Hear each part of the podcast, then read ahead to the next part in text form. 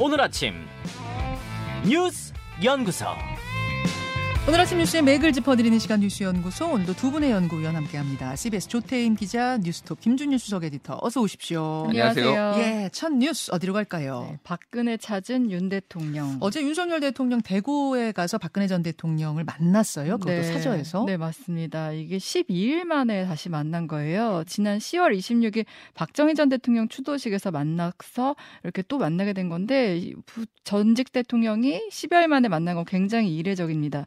이번 만남에서 이제 박 전 대통령은 현관 아래까지 나와서 이제 맞이를 하면서 네. 지난해 윤 대통령이 당선자 시절 방문했을 때보다 더 좀 호의적인 태도였다 이런 평가가 나옵니다. 예. 윤 대통령은 어제 대화에서 이제 박정희 전 대통령을 언급하면서 국정 운영에 배울 점이 많다 이렇게 말을 했고요. 이번에 이윤 대통령과 박 전 대통령 만남에 대해서는 보수층 결집을 위한 것이다 이런 음. 분석이 나옵니다. 자, 그리고 예, 예, 예. 그리고 이제 윤 대통령 최근에 민생 횡보 굉장히 활발히 하고 있잖아요. 그렇죠. 어제 이제 대구 칠성시장을 찾아서 상인들을 만났는데 윤 대통령 지난번에 4월에 대구 방문했었는데 음. 지금 7개월 만에 다시 찾아서 어제 이제 상인들 앞에서 여러분들 뵈니 아주 힘이 난다 이렇게 음. 좀 이제 큰 목소리로 얘기를 하기도 했는데요. 또 좀 다른 얘기지만 어제 김건희 여사는 순천에서 또 시장을 찾았어요. 그러니까 대통령은 대구에 있는 칠성시장, 네. 칠성시장을 갔고 김건희 여사는 순천에 있는 시장을 갔고. 네, 맞습니다. 그래서 이제 뭐 대통령 부부가 영혼한 민심을 다 잡는 거냐 이런 얘기도 나오는데요. 음. 그리고 윤 대통령 어제 또 한 행사를 참석을 했는데 8천 명이 참석한 바르게 살기 운동 행사장에서 이제 가짜 뉴스 추방해야 한다 이렇게 좀 목소리를 높이기도 했습니다. 예. 어제 그러니까 박근혜 전 대통령과 윤석열 대통령의 만남의 장면이 하나 있었고 또 하나 눈에 띄는 장면이 인요한 혁신위원장이 김종인 전 비대위원장을 찾아가서 만난 그 장면이었어요. 네, 맞습니다. 인 위원장 뭐 최근에 뭐 경청 행보 이른바 통합 행보에서 지금 여권 인사들 계속 만나고 있는데 김종인 전 비대위원장 같은 경우 이제 이준석 대- 전 대표 이제 멘토라고 알려져 있잖아요. 네. 지금 이준석 신당 창당 얘기 나오는 가운데 김 전 위원장을 만나면서 이와 관련한 얘기가 나왔는지 이제 관심일 수밖에 없는데 이에 대해서는 이제 양측 다 일절 얘기하지 않았다 이렇게 밝혔는데요. 그런데 이제 오늘 동아일보 보도를 보면은 인 위원장이 먼저 김 전 위원장에게 이 대표가 이렇게 맺힌 게 많더라 이렇게 먼저 얘기를 꺼냈고 음흠. 김전 위원장은 정치적으로 풀기 어려울 것이다 이렇게 답을 했다는 거예요. 어. 그렇게 치면 이제 이 전 대표가 국민의힘과 좀 함께하기 어렵지 않겠느냐 이런 뜻으로 해석될 수도 있는 부분인데요.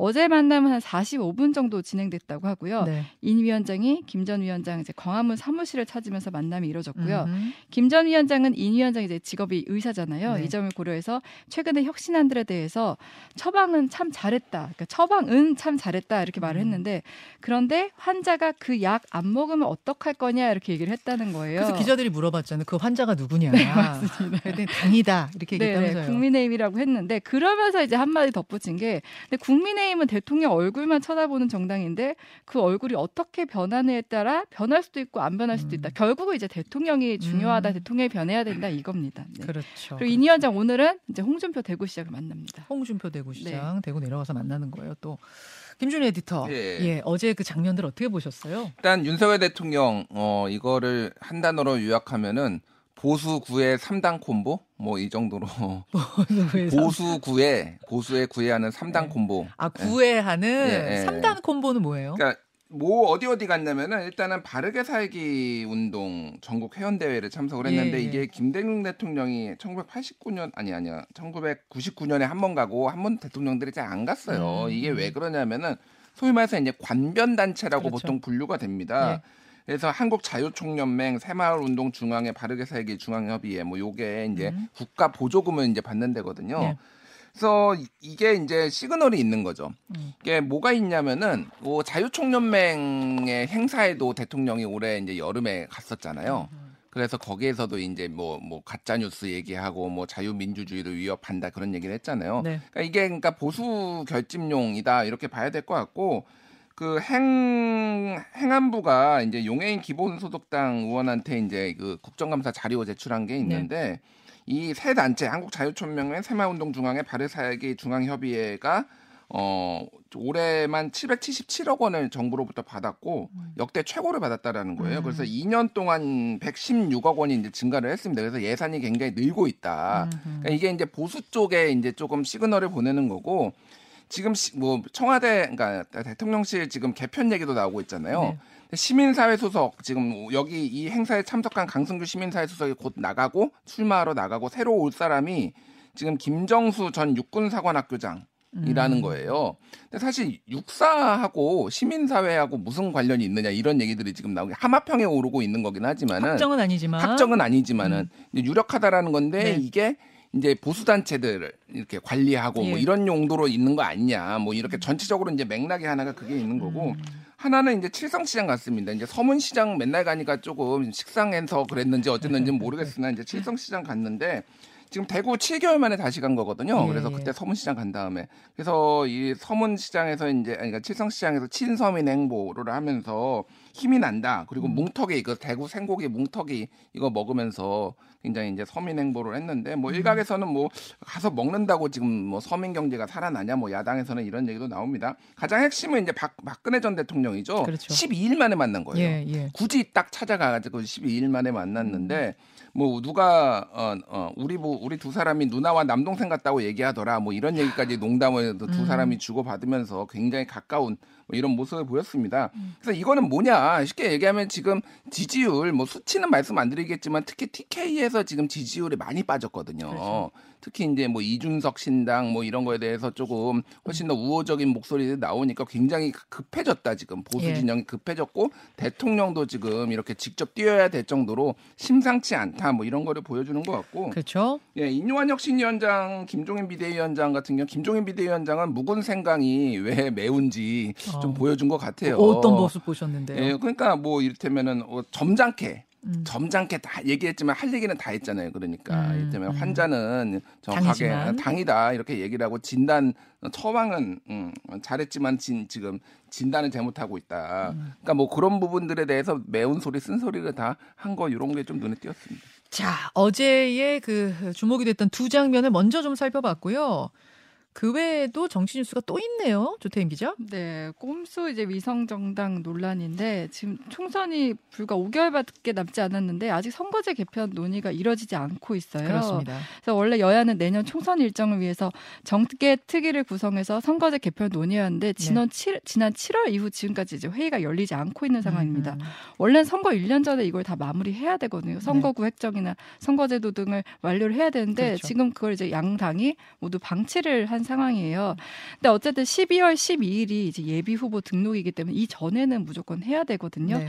양당도 이 전에 하겠다고 밝혔는데 이제 여기서 이제 관심은 이른바 위성 정당을 가능하게 한 준 연동형 비례제를 어떻게 바꿀 것인가인데 여야는 이제 필요성을 인정하면서 지금까지 움직이지 않는 거잖아요. 바꾸긴 바꿔야 한다라는 데는 다 동의하면서도 네. 지금 움직이지 않고 있는 상황. 그렇죠. 그런데 이제 최근 여야 원내대표가 그 현행 준 연동형 비례제에서 병립형 비례제로 변경하는 방안을 유력하게 논의 중이다 이렇게 지금 알려지면서 좀 논란인 겨, 논란인 거예요. 이렇게 되면 어떻게 되는 거예요? 이럴 경우에는 이제 원래 지금 준 연동형은 신당, 그러니까 신당 새로 생긴 당들에 유리하다고 해서 생긴 건데 병립형으로 가게 되면 기존 정당들이 더 많은 이제 의석수를 갖게 그러니까. 예전처럼 다시 돌아가는 네, 거죠. 맞습니다. 비례 따로, 지역구 따로. 네, 예. 21대 전, 20대까지 그렇죠. 그렇게 과거로 했었죠. 돌아간다 그 얘기예요. 네, 그래서 이게 왜 이런 안이 갑자기 이제 음. 회기가 되는 것이냐 하면은 여야가 이제 각각 이준석 신당, 뭐 네. 조국 신당 얘기 나오면서 이 파급력을 낮추려는 거 아니냐, 그래서 야파하는 거 아니냐 이런 이제 지적은 나오고 있습니다. 그 말씀은 그러니까 준 연동형 비례제 자체가 나쁜 제도는 아니잖아요. 다만 그걸 비틀어서 왜곡해서 위, 위성 정당들이 나왔기 때문에 문제인 건데 네. 국민들이 이제 위성 정당 그런 거 안 돼라는 인식은 분명하니까 그렇게는 못 하고 근데 준 연동형 비례제는 그대로 두면 다른 이제 조그만한 정당들 신당들이 많이 나타나고 그러면 거대 양당의 표를 가져갈 거고 음. 그러니까 그대로는 둘 수 없다 뭐 이런 식의 지금 움직임이 있는 건가요? 그 부분에 대해서 양당이 좀 어떻게 보면 이익이 좀 맞아 들어갔다 이건데요. 그래서 이제 민주당 내에서도 병립형 회계에 대해서 비판의 목소리가 나오는데 대표적으로 이탄희 의원이 위성 정당 폐해를 막아야 한다면서 이른바 꼼수 위성 정당의 국고 보조금을 아예 삭감하는 내용의 정치자금법 일부 개정을 대표 발의했고 네. 김종민 의원도 어제 그 페이스북에 병립형 회기는 양당 독점 선거법이라고 주장을 했고요. 그리고 이제 그 제3지대라고 할 수 있는 양향자 한국의 한국의 희망 의원이랑 금태섭 새로운 선택 사- 창당 준비 위원장 그리고 민주당 내에서 비명계 이상민 의원이 어제 이제 국회에서 기자회견을 열고 예. 지역구 공천 정당의 비례대 비례대표 공천 의무화를 제안한다. 그러니까 앞서 위성 정당이 나왔던 게 비례대표를 내지 않으면서 그랬던 거잖아요. 음. 그래서 공천을 의무화해야 한다 이렇게 주장을 하고 있습니다. 자, 굉장히 중요한 논인데 김준일 음. 에디터 지금 뭔가가 좀 어설프고 얼렁뚱땅이고 멈춰 있고 막 그래요. 자, 이제 이제 정치의 계절이 왔습니다. 네. 이제 선거제도 이제 12월 12일이 이제 예비 후보 등록일이에요. 이게 이제 선거제도가 확정이 돼야 되고 또 하나는 지금 선거구 획정이 안 됐어요. 네. 지금 인구 증가나 감소 때문에 합구를 하거나 이제 음. 분구를 해야 되는 게 30개가 넘어요. 아, 그러면은 그래 후보들이 내가 나가야 되는 지역구가 난 여기로 나가야 되는데 이게 네. 없어질 수도 있는 거예요. 그러네요. 그러니까 이거를 이제 그 전에 해줘야 된다. 그러니까 음. 한 달밖에 안 남은 거죠. 그래서 이제 이 시계가 빨리 돌아간다라고 이해를 하시면 될 것 같고. 자, 이게 이제 논의의 핵심은 이겁니다. 준연동형 비례대표제가 2020년에 있었는데 그때는 상한선에 30석으로 캡을 씌워놨어요. 네. 그게 근데 자연 소멸이 됐기 때문에 47석이 다 준연동형 비례대표제인데 이 준연동형 비- 비례대표제에 대해서 양당은 그냥 다시 병리 옛날로 돌아가고 싶은 음. 마음이 굴뚝 같다 쉽게 얘기하면은 그래서 그렇죠. 예, 최근에 홍익표 윤재옥 어, 윤두 사람이 이제 만나서 원내대표 두 사람이 만나서 지금 사실상 뭐 병리평으로 좀 가고 싶은 이런 얘기를 했다라는 언론 보도가 나왔어요. 그러니까 병리평 이름도 되게 어려운데 음. 여러분 그냥 옛날 제도로 돌아간다. 그냥 그렇게 생각하시면 쉬워요. 그러니까 왜 소- 어, 준연동형 비례대표제가 도입이 됐냐면은 소선거구제가 사표가 너무 많이 발생한다라는 거예요. 그러니까 승자 독식이기 때문에 예를 들면 51%만 받아도 만약 뭐 49%가 다 그렇죠. 사표가 되기 때문에 이거를 좀 보완하는 방식으로 이를테면 정당의 지지율을 조금 여기에 연동을 시켜가지고 이제 의석수를 그대로 나누자라는 예. 건데 이게 이제 온전히 효과를 발휘하려면은 사실은 1대1 정도는 돼요. 지역구가 150석 뭐 이제 비례가 150석 정도는 돼야지 보정이 되는데 음. 잘 보정이 안 됩니다. 여기에서 문제가 생기는데 쉽게 얘기를 하면 양당의 지역구에서 너무 많이 가져가니까 자기들이 획- 득표한 획표 어, 득표 음. 수보다 득표율보다 정당 득표율보다 훨씬 높은 거예요 비율이. 네. 그러다 보니까 이제 위성 정당을 만들 만들게 된 거죠 꼼수로. 비례도 가져가고 지난번에 싶으니까. 예, 비례도 예. 가져가고 싶으니까 그래서 이제 이게 이제 문제가 발생했는데 어쨌든 지금 만약에 지금 준연동형 비례대표제를 그대로 유지할 경우에는 양당은 어, 비례를 한 석도 못 가져갈 가능성이 상당히 높습니다. 위성 정당을 만들지 않는다는 위성 가정하에 정당을 다- 예, 그래서 지금 이거에 대해서 지금 이제 어, 다당제와 이를테면 사표를 방지하는 이거에 대의에 맞는 거를 역행하려고 하는 거냐라는 거에서 음. 민주당 내부에서 한 한 한 세 달 전인가 성명도 발표했고요. 이탄희 의원이 지금 강력하게 반발하고 있어요. 음. 직을 걸고 말겠, 막겠다라고 하는 거고 눈에 띄는 게 위성 정당을 막을 수 있는 방법의 법- 법안이 지금 두 개가 발의가 있어요. 음. 하나는 앞단에서 막는 거, 네. 하나는 뒷단에서 막는 건데 쉽게 얘기를 하면은 그때 위- 그 저대 정당들이 어떻게 했냐면은 본인들이 비례를 안 냈어요. 안 내버립니다. 네, 그리고 네. 위성 정당만 내고 의원에 꿔줬어요. 그렇죠. 근데 지금 민영배 의원이 발의한 게 뭐냐면은 지역구 의석수 50% 이상을 공천한 정당은 비례대표 의석수도 50% 공천을 의무화하는 거예요. 음, 음. 그러면은 최소한 투표 투표 용지에 음. 더불어민주당 있고 더불어 시민당은 저 밑에 있는 거예요. 예를 음, 들면은 음. 그렇게 될 경우에는 비례 그러니까 위성 정당의 효과가 감 그러니까 감소된다라는 거 요 법안이 하나가 있는데 이거를 통과시키라고 어제 이상민 의원 뭐 등등등해서 여러 정치인들이 기자회견을 했고요. 이탄희 의원이 한 거는 추후에 이거를 통합하는 거를 막아버리는 거예요. 뭐냐면은 아, 합당하는 거 예, 합당하는 거 따로 비례- 붙어놓고 예. 지역구 정당하고 비례 정당이 만약에 합당할 경우에는 국고보조금을 50% 삭감해 버리는 겁니다. 음. 그렇게 그- 그래도 너희들 국고보조금 안 받고도 그렇게 합당하고 싶으면 해. 근데 그건 안 된다라는 거니까 이런 것들이 지금 현안으로 올라와 있다. 지금 네. 이 설명이 굉장히 복잡해요. 그래서 다 할 수가 없을 것 같아서 음. 일단은 흐름이 지금 이렇다. 과거로 돌아가려는 흐름과 그렇게 돼선 안 된다는 흐름이 부딪히고 있다는 것까지만 설명해 주시고 나중에 인터뷰로 조금 더 풀어보겠습니다. 조태임 기자 다음 보도 짧게만요. 네, 일회용품 제로 정책을 폐기한다는 거예요. 원래 음식점 같은- 데서 일회용품을 쓰지 못하게 계도 기간 중이었어요. 네, 지금. 맞습니다. 예. 그러니까 그래서 이제 24일부터 원래 전면 시행이었는데 그 전면 시행 2주 남겨두고 이거를 이제 철회를 하, 거의 사실상 철회를 한 거예요. 예.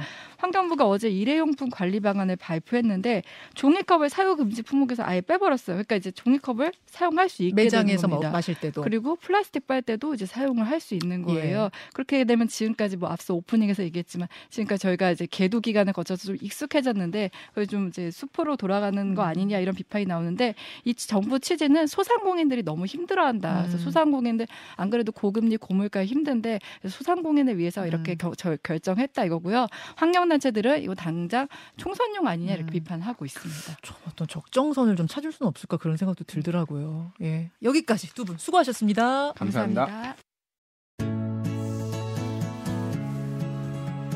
김현정의 뉴스쇼는 시청자 여러분의 참여를 기다립니다. 구독과 좋아요, 댓글 잊지 않으셨죠? 알림 설정을 해두시면 평일 아침 7시 20분 실시간 라이브도 참여하실 수 있습니다.